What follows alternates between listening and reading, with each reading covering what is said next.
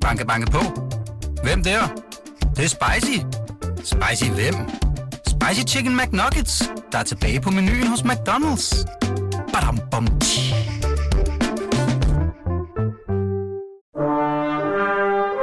Du lytter til Radio 24 /7. Velkommen til Flaskens Ånd med Poul Pilgaard Jonsen. Nå, må jeg hellere se at få hævet proppen af den her, så...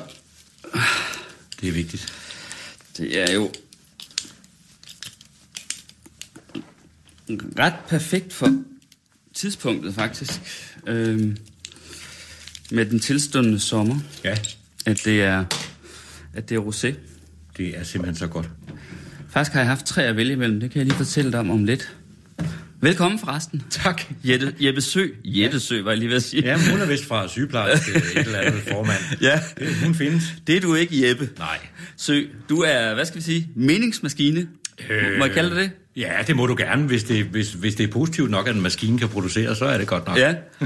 Du er også, øh, eller du var, Danmarks yngste studievært. Ja, det er mange år siden. Altså nu, men nyhedsvært, ikke? Jo, jo, det er rigtigt. Jeg startede som 18-19-årig øh, op på den lokale øh, TV Aalborg. Øh, og, og det var jo vildt. Altså, det var jo meget, meget tidligt. Øh, og det var også tidligt at blive sådan et ja, offentligt ansigt, det ved jeg ikke om man... Men det var det jo altså i Aalborg. Ja. Øh, så det var, det var en ret vild tid. Ja. Så er du foredragsholder. Ja. Det er, er det det, du lever af i dag? Det er primært det, jeg lever af. Ja. Jeg har et par kunder, men, men, øh, men det er primært foredragene, ja. Ja. Og så har du engang øh, startet en fagforening for konkursramte. Men det, det Ja, vender vi tilbage det- til. ja, det er i orden. det vender vi tilbage til. Også, også til det med, at du rent faktisk lige pludselig holdt op som mm. studievært, ikke? Mm, altså, jo. måske endda lige på det tidspunkt, hvor du for alvor skulle være blevet rigtig berømt, ikke? Jo, rigtigt. Altså, øhm, ja, det med vinen der med... Nu skænker jeg lige lidt til Ja, dig. gør det. Se, især Endelig. fordi du har taget hele turen fra Aalborg. Ja, det er jo det. Så kan man Det godt er- have brug for rosé. Ja, det er meget godt gået. Skål. Vi klinker her i flasken så ånd. Ja, vi så gør er så. jeg. Poul Ja, Pilgaard klinker med Jeppe Sø. Mm. Det er lidt spændende for mig det her, fordi det med de tre flasker, det handlede om, at, at øh, et vinfirma, der hedder Thijs Vine, de sendte mig, de var så venlige at sende mig tre øh, slags rosé. Ja. Faktisk var der fire flasker i alt, fordi den ene, den ene, den ene ejendom, der var der, der var der to udgaver, to øh, øh, med. Og, øh, og så har jeg faktisk med nogen gået og smagt lidt på de andre flasker, øh, og, øh, og så gemt den her Ja. til, øh, til det her program. Ikke? Den hedder Chateau de Bertrand. Og det er selvfølgelig noget, som vinfirmaer, der er ligesom en masse øvrige vinfirmaer, de kører virkelig hårdt på nu med at, at forsøge at få omtaler og, øh, og annoncere og så videre, og med deres rosévine. Mm. Fordi rosé er blevet, altså, Det er blevet kæmpestort. det er kæmpestort, ja, ja. ikke? Altså ligesom hvis du går, du kan sikkert, du, du er jo, hvad er du, 48, så du ja. er jo sådan cirka lige så gammel som mig, ikke? Så er du jo, kan du huske dengang, hvor Lambrusco, Uha, ja. Lambrusco, det var Ja. simpelthen bare, det var sommervinen Ja. par excellence. Nu er det rosé fra Provence, ikke? Jo. Og øh, altså, jeg kan ikke huske, var det sidste år, der hed det vist nok Screaming Angels, og nu forsøger øh, de forskellige firmaer så at få deres, lige præcis deres mærke, deres mm. brand, mm. til at være årets mm. rosé. Sådan tror jeg, man kan faktisk se lidt ja. på det. det, er- det er. Øhm, og jeg er faktisk ked af at sige det, Sø, men altså, det her er faktisk ikke den bedste af den. Øh, men det kunne jeg ikke vide på forhånd. Nej, det er svært. Altså, fordi jeg, jeg bare smagt på den, og så gemte jeg den her, fordi jeg synes, den havde sådan en smuk og enkel etiket. Ja. Øh, men jeg fik en... Øh, jeg fik en, en, øh, en hvad hedder det, øh, en, en, en vin, der hed Chateau Saint Roux, som faktisk var økologisk. Den kom i to udgaver, Le Pichonnier og øh, øh, La Friponne. Og det var sådan... Øh, men det kunne jeg ret godt lide. Det var sådan, hvad hedder det... Øh, der var, øh, der var, hvad skal man sige, sådan lidt mere øh, power på end den her. Mm. Så fik jeg en, øh, der hed... Altså, den, den var jeg meget imod fra starten, fordi den hedder Ultimate. Oh, altså ja, sådan det man altid ultimativ, ikke? Det lyder jo ikke særlig fransk. Ja, det, ja, det er måske heller ikke, øh, det er måske nogle amerikanere eller nogen, der har købt det, og så laver den her vin i Provence. Men den hedder altså Ultimate. Øhm, og den var i sådan en, den i sådan en flaske, der er meget, meget rillet. Øh, sådan rillet på samme måde, som kan du huske, man har de der, hvad hedder de der hvide porcelæns øh, vaser, Øh, Alto-agtigt, eller? Ja, agtigt, du ved, med en masse.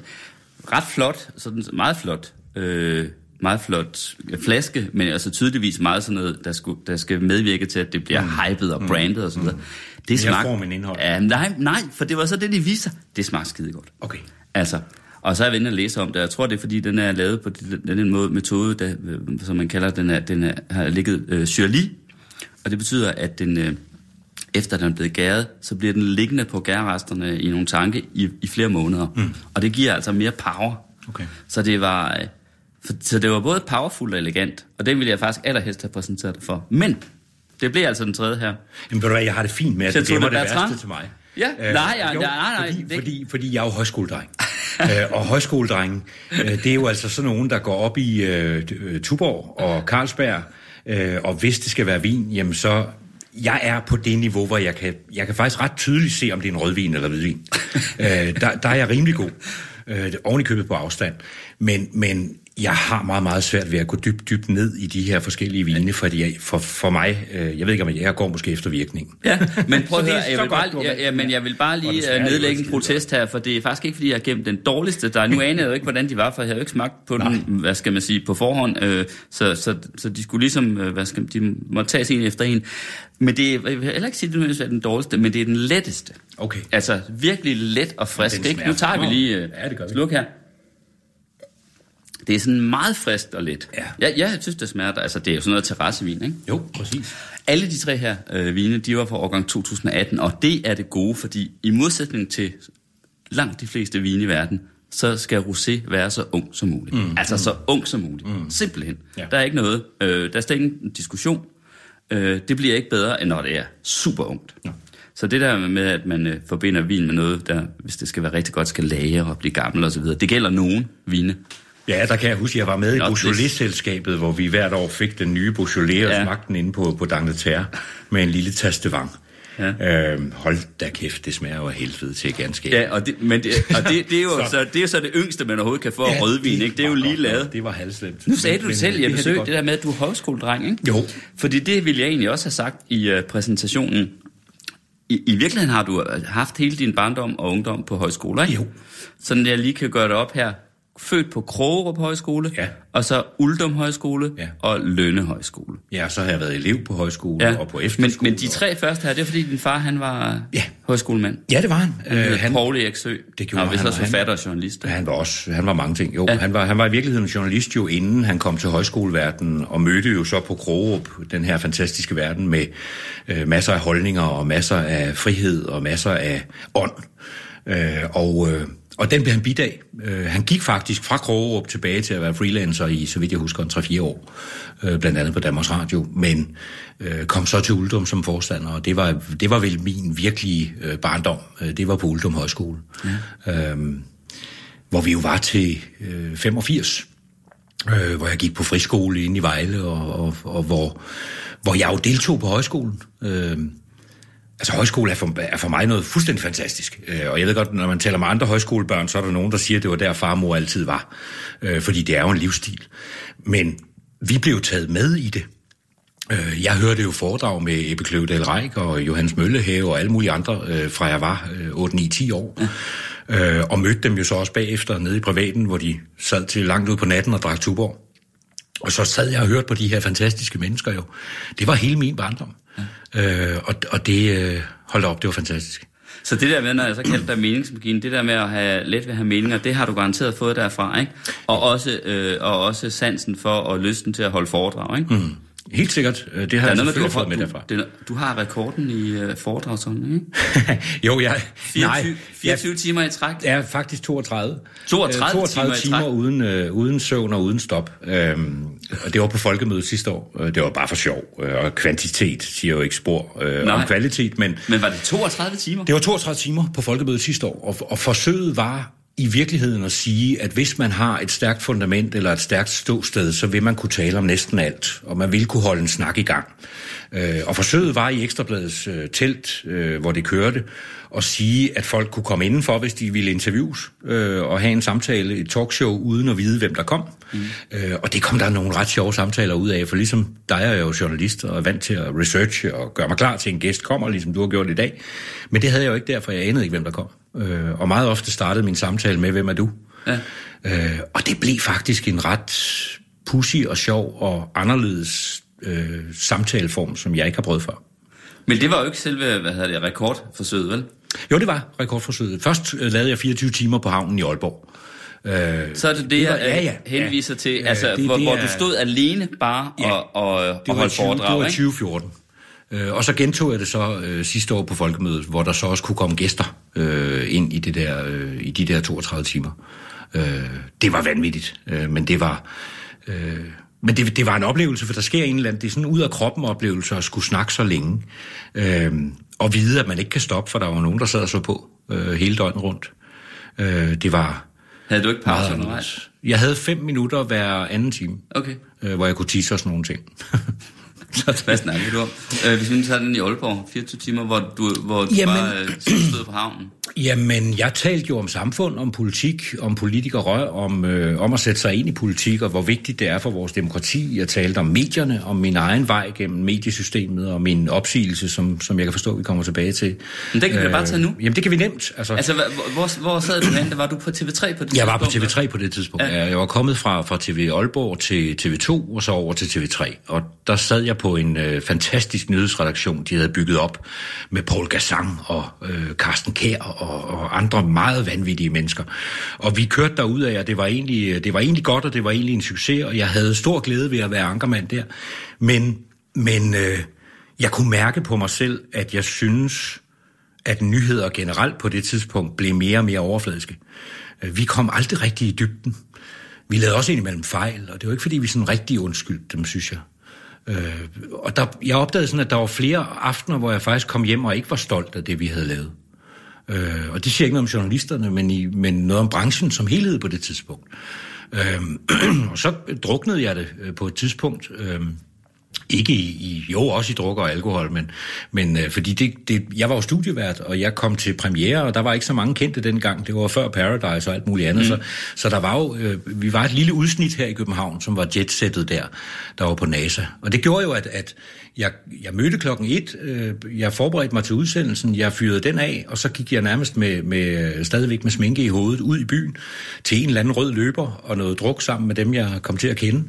Øh, og, og så meget, meget sent i seng og, og, og sent op, og så kørte det jo bare. Men jeg sad så netop i en sommerferie, når du, du nævner min far. Øh, der sad jeg oppe i Lønstrup, hvor vi har et sommerhus, og kiggede ud over Haranden og havet, og, og sagde, at der er et eller andet galt i mig. Altså, jeg kan ikke mærke, jeg kan ikke mærke Grundtvig længere, jeg kan ikke mærke alt det, I i virkeligheden har opdraget mig til, alt, alt højskole og alt det der. Øh, det, det, det er væk. Jeg kan ikke mærke det, jeg laver. Øh, der var også en helt konkret øh, øh, historie, der faktisk fik mig til at ændre, den kan lige vende tilbage til. Men, men, men der sad vi og snakkede sammen, og, og der kunne jeg bare mærke, at jeg må stoppe. Øh, og, og, og det var, de var måbne, øh, da jeg kom selvfølgelig og sagde, nu, nu, nu vil jeg ikke mere. Øh, for jeg havde jo alt. Jeg havde en fed løn, og jeg havde et tøjbudget, der slår øh, både Lars Lykke og alle mulige andres.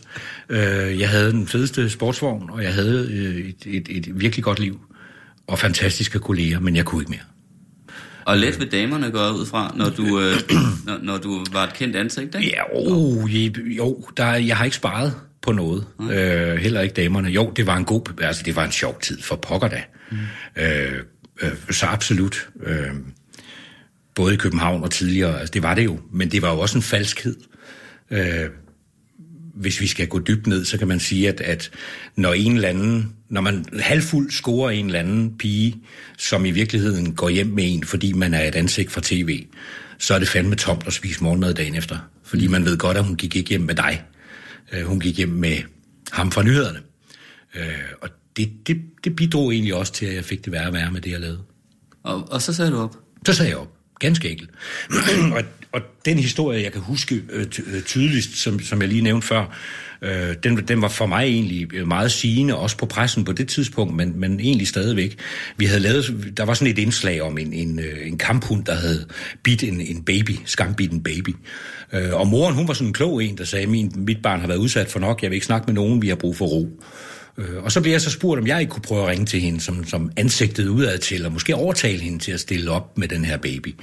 Øh, og jeg sagde til hende i telefonen, at, at hvis jeg bare går på skærmen og siger, øh, kamphund og bit baby, så vil det blive glemt. Men hvis vi ser det her barn, så kan det være, at der sker noget, så bliver der gjort noget ved det, sagde jeg. Altså sådan fra politisk hold? Ja, et eller andet. Altså, så, så fatter vi det, ikke? Øh, og hun siger så ja, modvilligt, men, men øh, på, på, på min øh, opfordring. Du lokker hende med det Ja, her. ganske ja. enkelt. Og så viser vi det, og jeg glemmer alt om det igen, men hun begynder så at ringe til mig bare for at spørge om et eneste spørgsmål, nemlig, hvad er der sket? Hvad er der gjort? Hvorfor følger I ikke op på det? Og det blev hun ved med. Indtil jeg til sidst måtte sige til hende, ved du hvad, jeg har snydt dig. Jeg, jeg ringede og sagde alle de der ting for at få et godt billede. Og, og du skal vide, at, at øh, du er faktisk grunden til, at jeg snart stopper. Okay. Det kan vi jo ikke skåle for, men øh, hvad hedder det? Vi Og det kan vi faktisk godt, fordi jeg synes, det var... For at du stoppede, skal vi skåle for det? Ja, det kan vi altså godt. Det er du glad for? Ja, det er jeg virkelig glad for. Samtidig med at... Øj, den smager så godt. Samtidig, samtidig med at virkelig... Altså, jeg, jeg elsker virkelig medierne. Altså virkelig. Mm-hmm. Jeg synes, de er væsentlige, og jeg har kæmpet for dem, og jeg vil stadigvæk forsvare til min dødsdag øh, mediernes øh, væsentlighed og rolle. Øh, og jeg er jo også fortsat med at skrive for, for klummer og alt muligt andet for, for, for medierne, øh, og deltager i dem. Men, men øh, der, er noget, der gik noget galt i det øjeblik, vi kiggede mere på seertal end på indhold. Øh, man kan ikke altid vurdere, om det er det, seerne vil have, hvis man ikke giver dem andet. Mm. Så, så det var der, den lå for mig.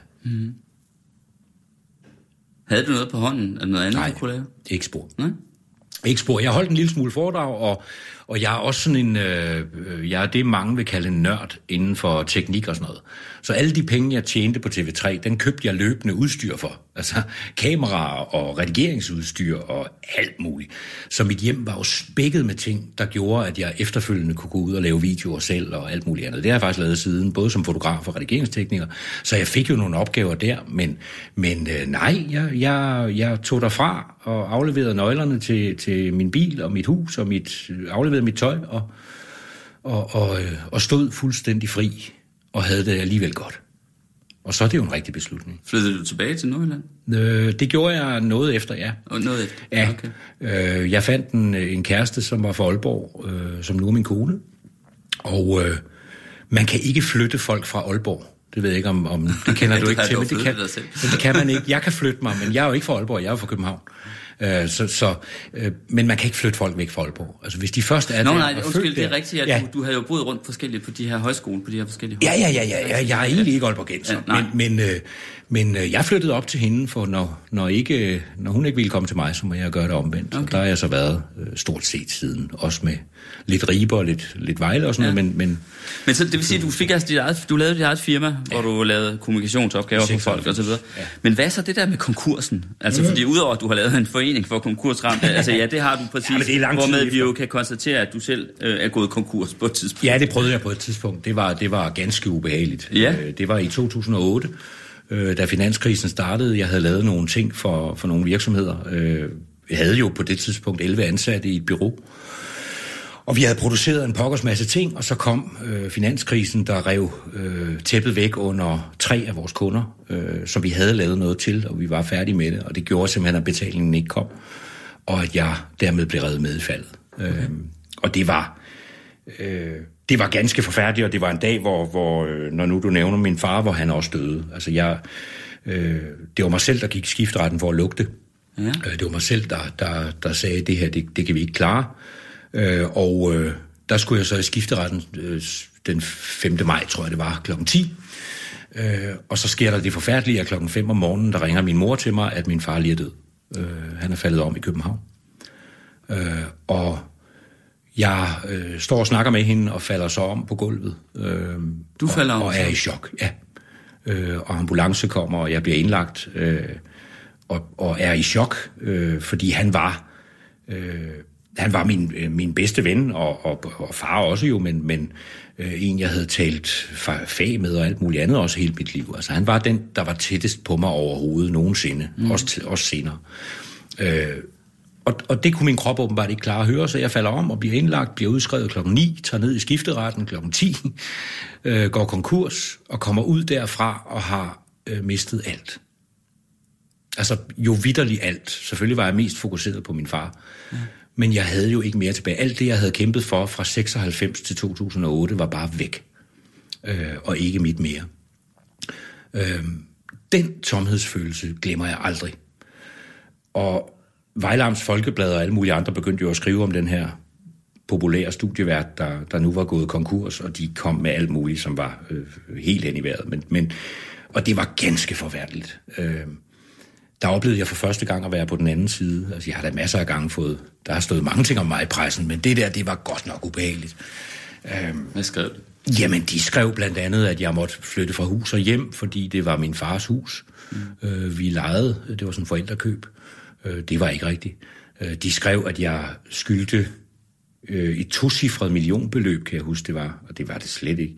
Øh, altså, de, de kørte den virkelig helt op, og jeg var, jeg var helt ud af den. Øh, og jeg var, jeg var primært ude af den, for min kone var jo også otte, i otte måneder henne. Altså oven i købet, vi, vi, vi ventede barn en måned efter. Så alting var bare for meget øh, for mig i det der. Og først gik jeg helt ned. Øh, jeg havde sådan en... Altså, jeg havde faktisk selvmordstanker. Øh, det havde du? Ja, det havde jeg. Efter, efter en 14 dage, tre uger, øh, havde jeg selvmordstanker.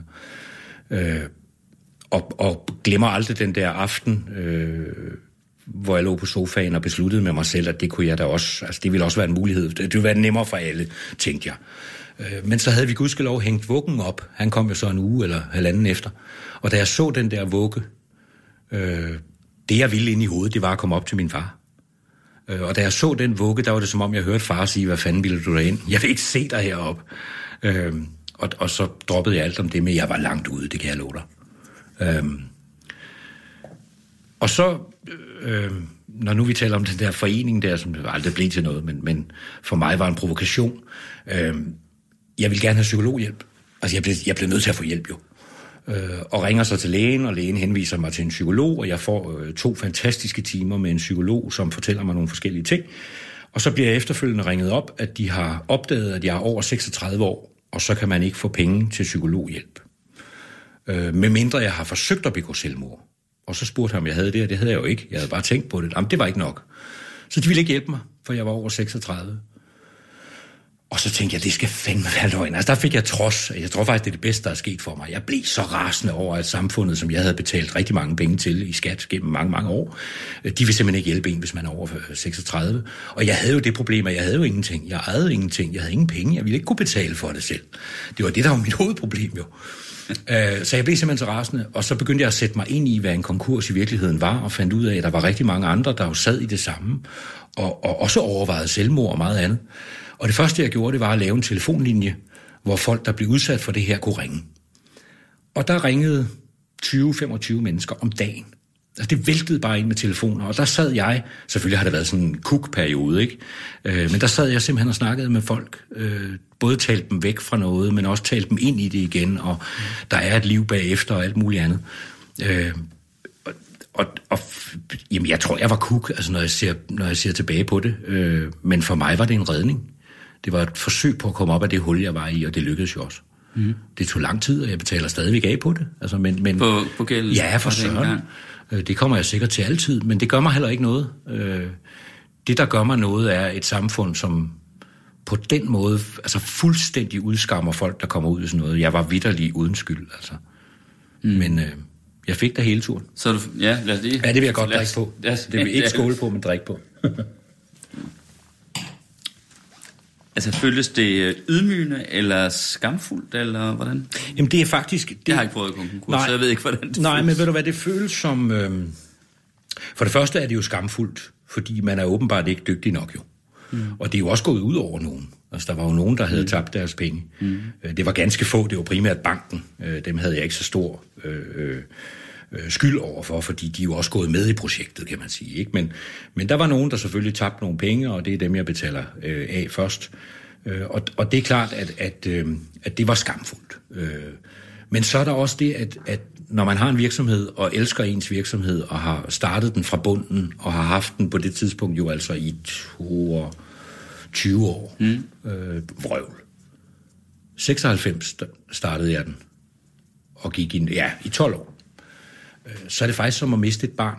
Altså jeg ved godt, det lyder øh, helt forkert, men det er jo et barn, man har gået og nøset og brugt mm. al ens tid på øh, uden i virkeligheden at tjene ret meget på det, men, men fordi man ønskede, at det skulle blive til noget godt. Så det er faktisk som at gå og arbejde med et barn, og pludselig er det væk, eller taget fra en i en tvangsfjernelse. Øh, det, det, det, det, det er virkelig hårdt, man tror. Øh, I hvert fald, hvis det er en virksomhed, man har brændt for. Ja.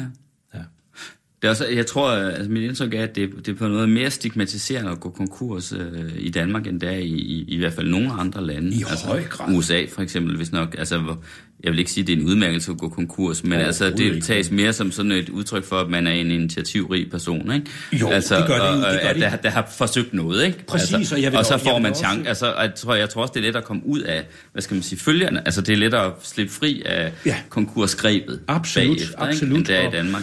Og jeg vil da også sige, at, at øh, øh, skulle jeg blive direktør i dag for en virksomhed, så, så ville jeg være, øh, tror jeg, en langt bedre direktør end øh, ret mange andre, for jeg kan se nogle faresignaler øh, lang tid før, øh, for jeg har prøvet dem og været i dem og ved, hvor slemme de er. Øh, men det er sådan alt bare ikke i Danmark. Altså, alt bliver taget fra en. Øh, der var en 3-4 år, hvor jeg ikke måtte have dankort.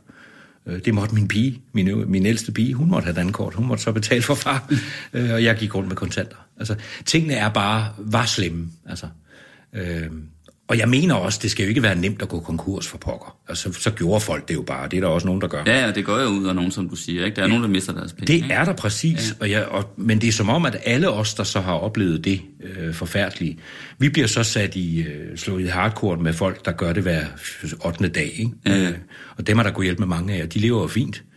Øh, det, kunne, det kunne ikke falde mig ind. Men, øhm, men du siger, at det, du tror, det måske i virkeligheden var med til at redde dig, altså? Nej, det med psykologen var med til at redde mig. Ja, altså, øh, ja fordi Ja. du blev rasende. Ja, jeg blev, sim- jeg blev simpelthen ja, sur. Det er jo en god følelse at få, fordi det rasende personer begår ikke selvmord. Jeg blev trodsig. Ja, det, det, det var det, jeg gjorde. Jeg blev simpelthen trodsig. Øhm, man kunne få øh, psykologhjælp, hvis man havde overværet en ulykke. Men altså ikke, hvis man selv lå og, og tænkte på, at, at der kunne ske en ulykke for en. Og det, det var helt galt. Jeg tror også, det lavet om siden. Okay. Ja, Ja, lad os få. Du skal have lidt mere i glasset her, ja Jeppe det, det går galt. Så, nej, det gør ikke. Nu er det alt det triste her, vi, Sådan. vi er ved. Nej, men for, fordi ved det, du hvad, det, det er jo alt sammen noget, der ligger, der ligger tilbage i tiden. Det er jo det, man kan glæde sig Ja, det ligger tilbage i Altså, tiden, og det, og det har gjort mig stærkere. Og det har også gjort, tror jeg, altså uden den periode, det tænker jeg nogle gange over, uden den periode havde jeg næppe turet være lige så åben omkring mine holdninger, som jeg er. Mm. Altså det, at nogen sender mig øh, beskeder om, at jeg skal dø, eller hvad ved jeg, det rører mig ikke en død, øh, en tødel. Øh, fordi øh, jeg har fundet ud af, at man kan ikke elske sig alle. Er det, når du skriver klummer i Ekstrabladet, for Ja, eksempel, ja. at nogen finder på at... Det kan det være, eller noget, jeg mener på Facebook, eller hvad ved jeg. Du ja. ja. Så, så er der en eller anden, der kommer øh, med, med en eller anden spydig kommentar, fordi de har en anden holdning. Og, og sådan er det jo. Og, og der var jeg engang, det kan jeg huske som studievært, der kunne jeg slet ikke forstå, hvis der var nogen, der ikke kunne lide mig. Altså, det var sådan, det var dengang. Altså, ja, Det var fuldstændig øh, uvandt for mig, at der var nogen, der synes, jeg ikke var god, øh, fordi det var en helt anden tid. Øh, og der kan jeg huske, øh, øh, nu er vi altså igen lidt tilbage i tiden, men Se og Hør, de havde lavet en forside med mig, hvor der stod seks købmand. De havde fundet ud af, at jeg havde startet en webshop som en af de første i Danmark, og jeg solgte så blandt andet DVD-film. Og en af de film, det var 9,5 uge med Kim Basinger og Mickey Rourke. Det mente de var en sexfilm, øh, og derfor stod der seks købmand. Øh, min mormor var ikke så stolt, men, men vi solgte helt vildt efter det. Øh, men jeg var fandme ked af det, jeg blev ramt af det, ikke? Og så var jeg til middag med Paul Bundgaard øh, fra Olsenbanden der, og øh, om aftenen, og sad der halv, halvgrad og sådan noget, og så sagde han til mig, jeg var en meget nær ven, så sagde han, du skal vide, Jeppe, det er kun halvdelen, der kan lide dig. Og det synes jeg jo ikke var en trøst. Men så sagde han, det er cirka 3 millioner. Det går an. og det var så fint. Og det har jeg faktisk ledet efter siden. Det er så smukt. Poul Bundgaard. Ham kendte du godt? Mm. Ja. Ja. Han, øh, han kom hen til mig i en af de her røde løberting, øh, og, og, øh, øh, og roste mig som vært. Øh, og, og, og det var helt mærkeligt for mig, for jeg havde tusind ting, jeg gerne ville fortælle ham, om hvor meget jeg synes om ham. Øh, både hans øh, humoristiske roller, men også hans øh, karakterskuespil med mellemrum. Øh, og så kommer han gående der, og, og, og har åbenbart valgt vores nyhedsudsendelse som hans primære, og, og var meget glad. Og, og så faldt vi i snak, og, og så blev det øh, dybere og dybere i virkeligheden, okay. indtil hans død. Det var Hvordan var meget han? betydningsfuldt. Han var det varmeste, rareste, skønneste menneske, men også øh, en, en, en snært af usikkerhed over sig. Øh, han var jo, øh, han havde jo levet i det her showbiz-liv øh, alle årene, og det vil sige, at, at vi kunne sidde i en dyb, dyb snak på en restaurant, eller hvad ved jeg, øh, til, til en fest. Og hvis der så kom et kamera forbi, så lavede han noget, noget gøjl, noget sjov hen mod kameraet, og når så kameraet var væk, så, så snakkede vi videre. Altså han forstod at balancere mellem de to, men var jo også showman i det. Mm. Og, og jeg havde sådan fornemmelsen af flere gange, jeg også husker, jeg spurgte ham om det, men jeg havde fornemmelsen af flere gange, at han tager en maske på, altså at han spillede rigtig meget en rolle der. Ligesom Dirk Passer i virkeligheden, samme historie. Ja. At man øh, ligesom synes, man skal leve op til en fjollet rolle eller sådan noget, hvor, hvor, hvor jeg i virkeligheden synes, at man skal jo mest leve op til at være sig selv. Øh, mm. så, så det lærte mig egentlig også noget. Nogle, af- jeg kan huske det der endnu, hvor han, hvor han sådan skulle lave nogle, nogle fakter og gøre et eller andet fis, hvor jeg tænkte, jamen hvorfor? Det er jo bare et kamera, altså. Hvorfor sidder du ikke i en fordybende snak? Det var da også et godt billede. Øh, men det tror jeg var, det lå lidt i tiden dengang, tror jeg. Mm. Øh, Han kom meget ud på en restaurant ude på Amager. mm. Der lå på hjørnet, ligger, på, ja, der, der, ligger, der er stadig en slags restaurant, grillbar, et eller andet noget, så på hjørnet, men den hedder ikke det samme. Hvad var det nu, den hed? Øh, den har navn efter gaden. Øh, den, den ene, hjør, det er et hjørne. Øh, ej, jeg vil lige jeg vil fortælle dig en sjov historie. Mm. Den hed... Nå, det er simpelthen glippet lige nu. Men pointen Der var en er... restaurant. Det, ja, en god restaurant. Ja. En, en rigtig god restaurant, og det, og, og det var hans stamrestaurant. Mm. Så, I hvert fald på et tidspunkt forstod jeg. Og det her, øh, øh, øh, og så på et tidspunkt, så var det nok gået øh, ned ad bakke, og så var stedet blevet solgt. Og så kom det til at hedde Cilantro Grill, det kan jeg huske. Og det var stadigvæk sådan lidt en restaurant, men altså noget mindre ambitiøst. Mm. Men åbenbart havde de her folk, der havde overtaget øh, restauranten, øh, øh, samtidig købt vinkælderen med. Og fordi det jo havde været en luksusrestaurant engang, så lå der faktisk nogle meget, meget store vine Okay. i kælderen. De her nye, hvad hedder det, det var ikke ligefrem været, fal- det var ikke kun, det var ikke kun falafel, de serverede, men det var, hvad skal man sige, det var, det var over i, i næsten i grillpars tingen, ikke? Ja. Øh, med, med, med stole og bord.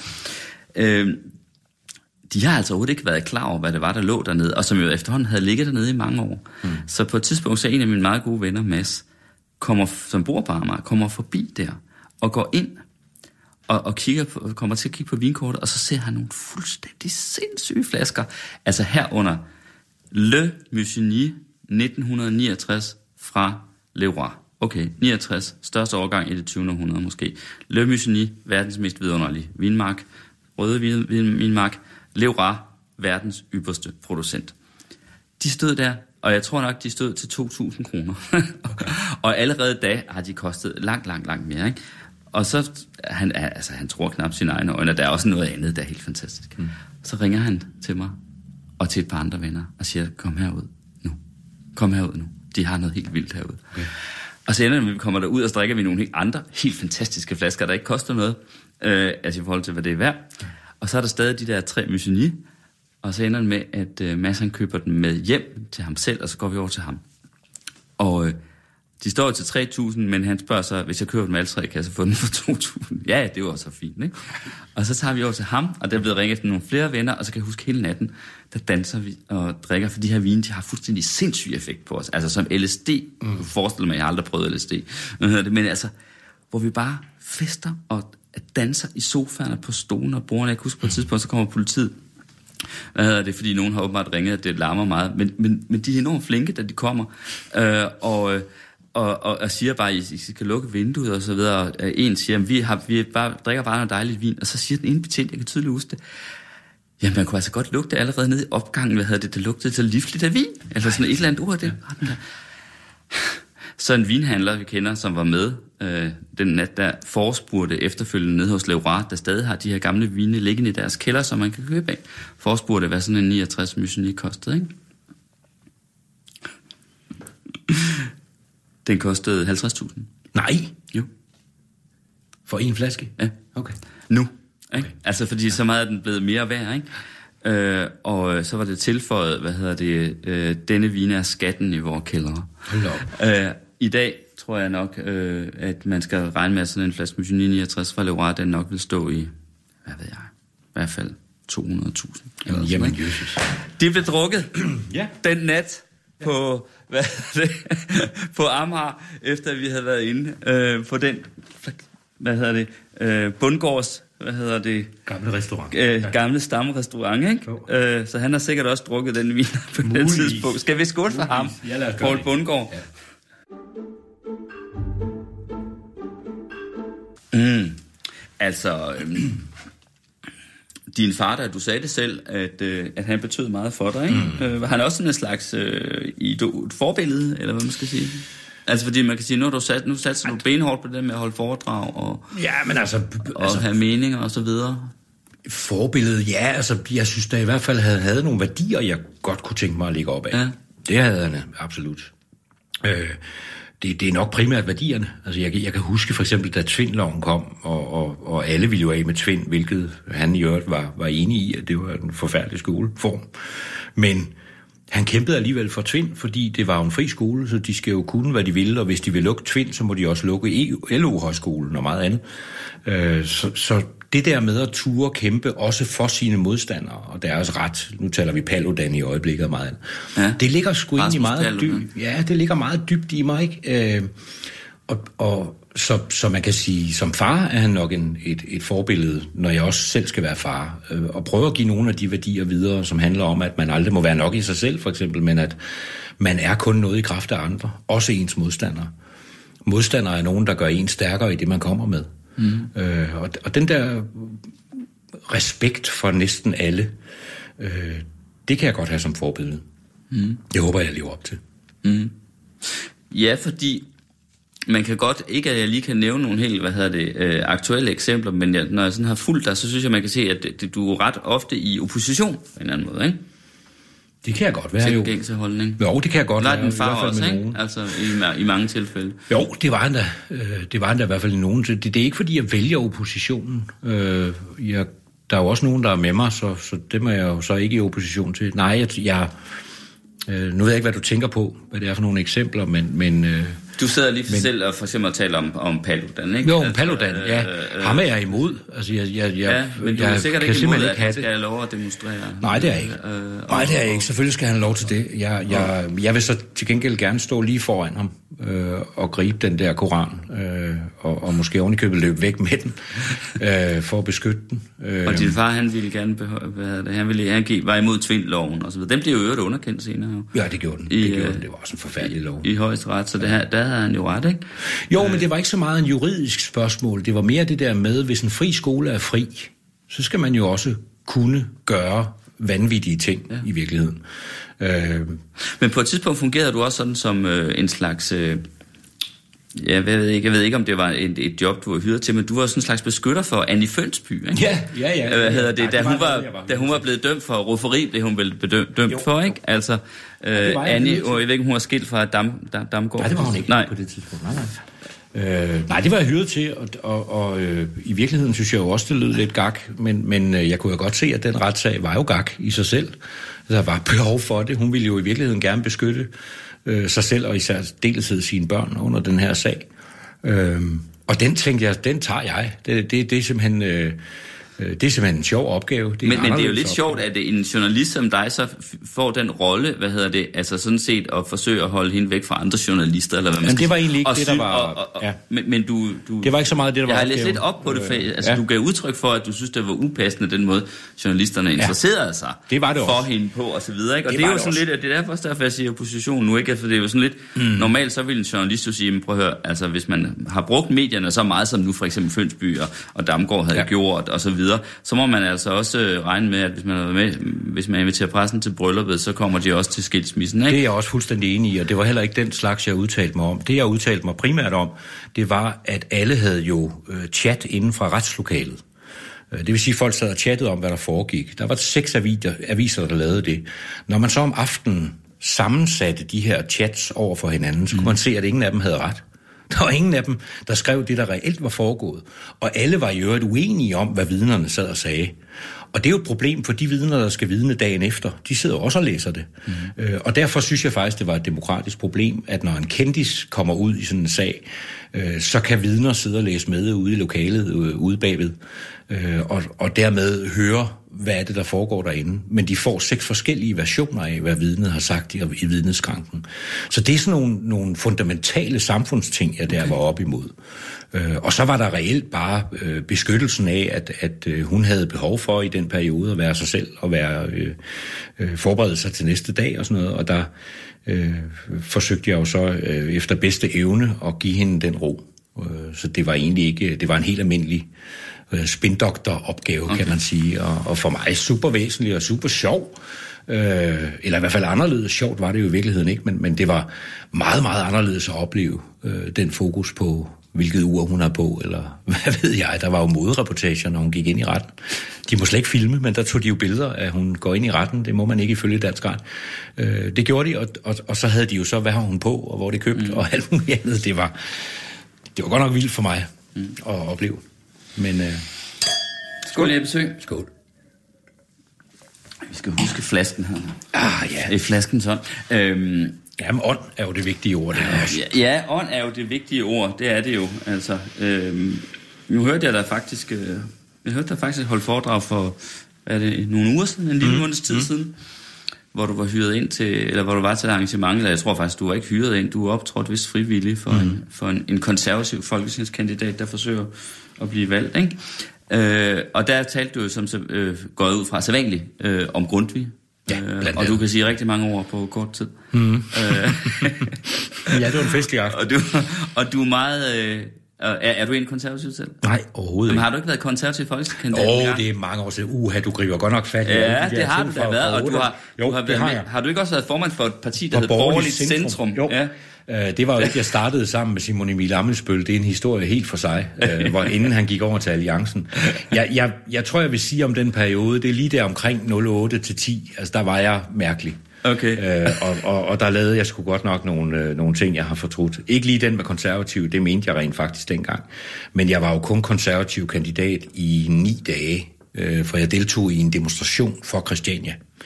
Øh, og der fik jeg så at vide, at hvis jeg gjorde det, øh, jeg mener jo, de har vundet hævd på området efter, det er jo helt almindelig konservativ øh, tankegang. Og det brugte jeg jo så til at forklare om det, og talte på en demonstration for Christiania, øh, og fik så at vide, at så kunne jeg ikke være kandidat. Og så det meddelte jeg jo så for scenen der, det var jeg så ikke længere. Så det var ni dage, tror jeg. Okay. Øh, det er Ja. meget kort tid. Min Så er du ikke borgerlig længere? Jo, jeg tror, jeg er borgerlig, jeg, eller jeg tror, jeg er, jeg er i hvert fald frihedselskende.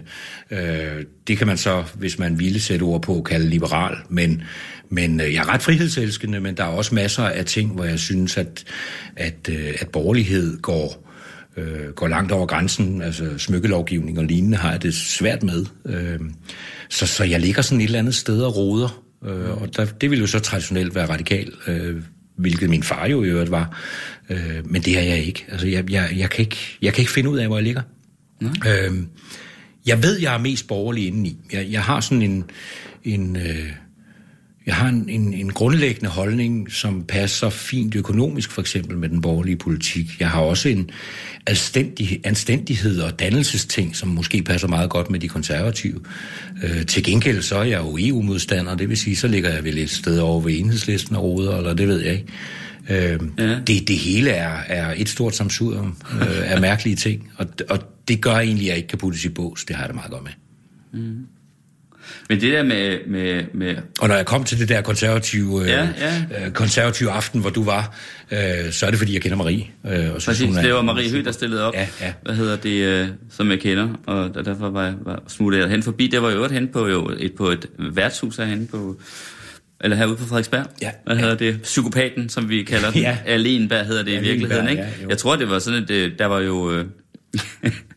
Der var blandt andet, altså jeg ved ikke, hvor mange penge hun fik rejst den aften til sin velkamp, men der var jo blandt andet sådan øh, øh, auktion over bøger og sådan Ja, noget. ja. Jeg lagde mærke til, at du købte en masse, så det har da ikke været nogen særlig god forretning for dig, hvis du Nej, har det har optrådt det da gratis, og så købte en masse gamle bøger. Det var ikke, ja, det var ikke gamle en bøger, det var gode bøger, du. Okay, det var, det var så- sådan nogle, der var doneret til... Der til var en af Herman, om Herman Salling og sådan noget. Det var, Ja. det var ret godt. Den har jeg ikke fået læst. Det, det var helt fint. Ja, men jeg tænker bare, hvorfor, altså hvis du ikke du er konservativ, hvorfor, hvorfor gider du så egentlig stille op, øh, uden at få nogle penge for til sådan et arrangement, tage til hele turen fra Aalborg til København? Fordi for det første var jeg her alligevel. Øh, Okay. men, men, øh, men altså Marie, øh, jeg synes, hun er et, et øh, skønt menneske. Altså på alle måder. Øh, hun er, er præst, har de nogenlunde de samme grundholdninger som mig. Hun er øh, grundvisk øh, ud over alle grænser helt ned til fingerspidserne. Så, så det er jo en, en fælles interesse, vi Ja, har og det er du jo også. Det var faktisk det, jeg, Det er jeg. det, jeg ville ind på. Øh, og som jeg tænkte på nu, nu øh, når jeg tænkte tilbage på, på, på det, dit indlæg, eller dit foredrag den mm, aften der. Øh, altså hvis du skulle forklare nogen, der ikke rigtig ved øh, så meget om, hvad højskole og Grundtvig er for noget, mm. altså, altså den hurtige version, altså hvor, hvorfor skal vi interessere os for det i dag?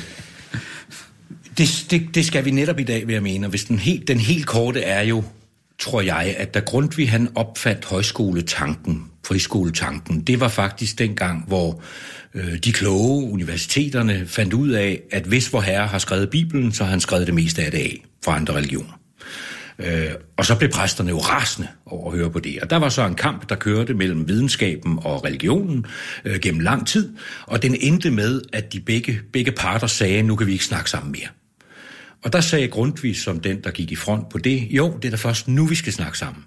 Før var vi jo enige om rigtig mange ting. Det er jo træls at sidde og snakke om. Nej, nu har vi en reel uenighed. Nu skal vi snakke sammen. Men det er klart, vi kan ikke snakke sammen på universiteterne, for der hersker videnskaben. Øh, vi kan ikke snakke sammen i kirkerne, for der hersker præsterne og, og religionen. Vi må opfinde et nyt sted, hvor forskelligheder kan mødes og i ordentlighed diskutere med hverandre. Øh, det tror jeg var højskoletanken i det sekund. Han havde også den drøm, at der skulle være lige så mange lærere som elever. Øh, Den går nok ikke økonomisk, men, men tanken var, at der er ikke nogen, der er mere end andre. Alle kan lære af hinanden. Øh, Lærere kan også lære af en elev. Øh, Og det er sådan, det er sådan meget, meget kort fortalt selvfølgelig noget af det for mig mest grundlæggende ved Grundtvig. Øh, Det er forståelsen og respekten for forskelligheder. Øh, Det er min far senere kaldt frihed til forskellighed. Det er jo sådan efterhånden blevet fortærsket, men det var egentlig ham, der, der, der skrev det første gang i 50'erne. Øh, Så lesbiske og brugte det som, som, som deres slogan. Men frihed til forskellighed handlede om, at vi talte så meget om frihed under ansvar. Øh, Men, men der skal også være friheden til forskellighed, til at gøre øh, tingene vidt forskellige og stå på forskellige sider, uden at man nødvendigvis skændes. Øh, og der synes jeg, vi har et samfund nu, der er blevet så sort-hvidt, at det næsten ikke er til at holde ud. Jeg kan, simpel, jeg kan simpelthen ikke klare de debatter, hvor man står i hver sin skyttegrav og, og, og bare råber. Mm. Og sådan er jeg ved Gud heller ikke selv. Altså. Mm. Når jeg har skrevet, nu siger du, at jeg, jeg ofte er i opposition, men når jeg har skrevet et indlæg på Facebook for eksempel, ja, så bruger jeg da både 4, 5 og 6 timer på at svare alle, der skriver. Og det kan være mange. Øh, eller på Ekstrabladet, øh, hvor jeg skriver klummer hver uge. Øh, jeg bruger da altså timevis på at svare alle, der svarer i Nationen. Øh, det der Ekstrabladets debatpanel, som, som, øh, som har mange forskellige sider, lad os sige. Ja, det må man sige. Ja, lad os sige på den måde. Må du have nok Ja, ja, ja, ja. Men jeg svarer alle. Øh, og og øh, øh, vi sad for eksempel og talte Løstrup, øh, da jeg havde talt om, om, om øh, Sri Lanka-angrebet. Øh, der sad vi og diskuterede Løstrup i Nationen. Det synes jeg er fedt. det, Prøv lige at høre. øh, er, du, er, du, er, du, er du selv troende? Jeg er, øh, ja, altså det, øh, ja, det er jeg. Jeg er kristen, men jeg er, øh, jeg er nok det der forfærdelige kulturkristen. Okay. Okay. Altså jeg går ikke i kirke hver eneste søndag. Nej. Øh, og for mig var det egentlig ikke det vigtigste ved, øh, ved Grundtvig. Øh, det, det var ikke hans kristendom. Øh, han tvivlede også selv på den mange gange, og skrev jo også om Odin og Thor, og var meget optaget mm. af det. Mm. Øh, så der var jo også forskellighed inde. Øh, nej, jeg, jeg er ikke særlig kristen. Jeg, jeg tror jo, øh, Jesus han var bare foredragsholder. Øh, det har jeg faktisk skrevet en, kronik om på et tidspunkt. Altså, jeg, jeg tror, der har fandtes en, der hed Jesus. Han var super spændende, tror jeg. Øh, han var sikkert tømmer og gik og snakkede om alle mulige fede ting. Og der var nogen, der synes, at han virkelig sagde nogle fede ting. Øh, og de sagde så, at du skulle komme og høre Jesus. Han, øh, han siger sådan nogle, holder sådan nogle fede foredrag op på bjerget. Og så har de været flere og flere om det, og til sidst har han måske, ligesom jeg, kritiseret øh, samfundet, eller hvad ved jeg, og så har kongen sagt, slå ham ihjel. Og så døde han, og bagefter, der har folk så sagt, jamen, noget du ikke har hørt af Jesus? Nej, det gjorde jeg ikke. Men han var fantastisk, det var helt vildt, han kunne gå på vandet, altså. Og, og, og så har man så skrevet en bog om det her fantastiske menneske, som men, er blevet til Men, ja. Men jeg vil søge, nu er, det, nu er det så lige mig, der vil være i opposition her. Ja. Øh, øh, eller tage rollen som den, der er i opposition, og mm. sige, altså at pille, at pille Gud øh, eller kristendommen ud af Grundtvig, altså er det i virkeligheden ikke en, hvad skal man sige, en, en øh, ekstrem forfladelse, som du i virkeligheden er, altså, burde være imod? Nej, det, det, synes jeg, det synes jeg faktisk ikke, det er. Jeg siger ikke, den ikke var der. Øh, men han var altså også meget i tvivl. Øh, jeg, jeg skrev på et tidspunkt om, at hvis man er grundvigianer, så er det fordi, man er god til at tvivle. Øh, og jeg tvivler. Mm. Det er ikke fordi, jeg ikke kan mærke, altså jeg vil da begraves for eksempel, jeg er blevet konfirmeret, jeg, går, jeg er blevet gift i en kirke, og øh, kommer også i kirke, har også ovenikøbet også gæsteprædiket, øh, blandt andet om det, jeg lige har siddet og snakket om nu. Mm. Øh, men men øh, nej, man, man kan godt pille kristendommen ud af Grundtvig. Man kan godt sige, at, at lige præcis den, øh, den del er ikke, det er ikke for mig det væsentlige i Grundtvig. Det er det rent faktisk ikke. Det væsentlige for mig i ham, det er, at han tvivlede også på det. Øh, han blev jo altså primært præst, fordi hans far ville have det. Øh, han snød sig igennem præstestudiet. Øh, hver gang der var indsamling på præstestudiet, så lagde han avispapir i, øh, og, og blev også taget i det. Øh, han var faktisk ved at blive smidt ud.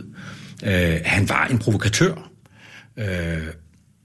Og han var også en, der turde tvivle, også på sin egen tro. Og det er sådan set det eneste. Vi kan godt skåle for Grundtvig, ikke? Det kan vi nemt gøre. Ja. Til hver en tid. Jeg har ham tatoveret på ryggen. Har du det? Mm. Ja, ja, jeg har, jeg har Grundtvig tatoveret på, på den ene skulder. Hvornår fik du lavet det? Det fik jeg lavet i, øh, det er 3-4 år siden. Øh, jeg har egentlig altid gerne vil have ham under huden på den måde, og have ham i ryggen, når jeg er ude. Men, men øh, jeg oplevede noget sjovt med det. Jeg, jeg begyndte at holde foredrag om Grundtvig for øh, blandt andet i folkeskoler og sådan noget. Og jeg kunne se på de her elever, der bare blev tvunget ind i en sal, nu skulle de høre om en eller anden gammel skægget mand, at der var, hvis der var noget, de havde, så var det det. Ikke? Nu kommer verdens kedeligste team. Og jeg kunne, også, jeg kunne godt fornemme, dem, dem får jeg aldrig nogensinde fat i. Efter jeg så har fået ham, så starter jeg jo med at, at hive trøjen op og vise dem, at det her det er altså mega cool. At det er en mand, nogen tatoverer på deres krop. Og pludselig så er han street. så pludselig så, så gider de godt høre, hvad er det for en mærkelig mand, du har fået tatoveret der, og hvorfor har du det? Så, så på den måde blev det et helt andet foredrag. Det er meget sjovt.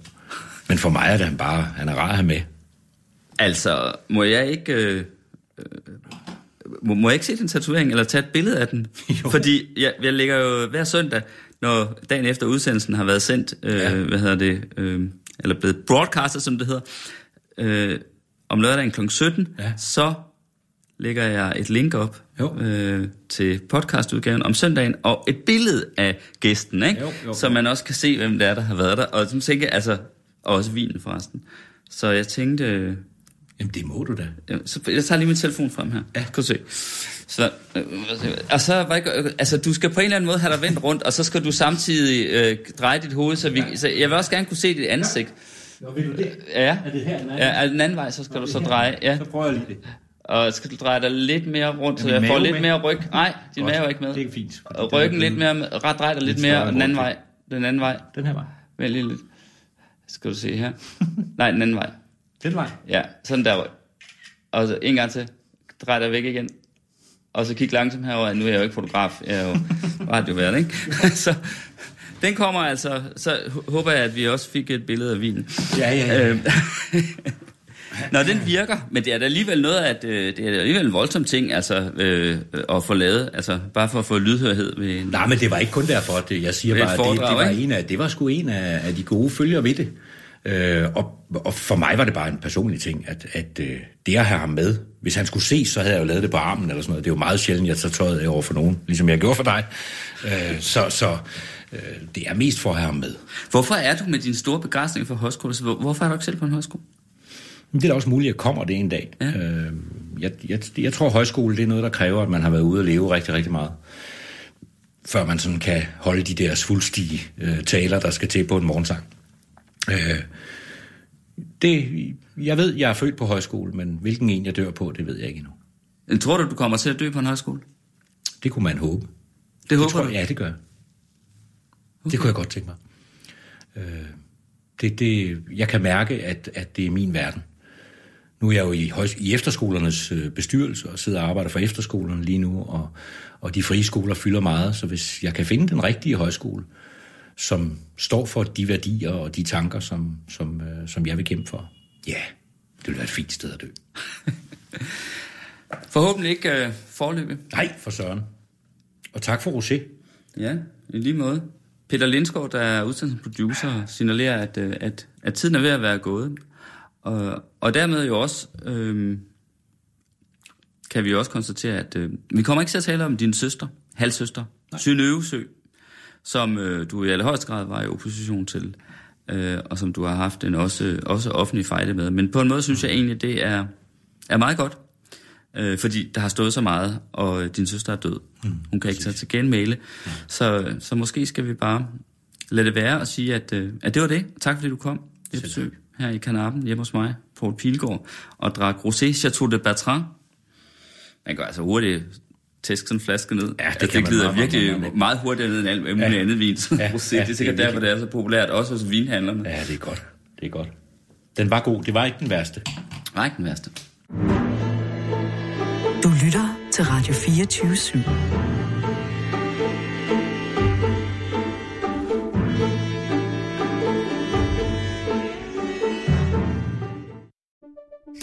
Banke, banke på. Hvem der? Det, det er spicy. Spicy hvem? Spicy Chicken McNuggets, der er tilbage på menuen hos McDonald's. Badum, bom, tji.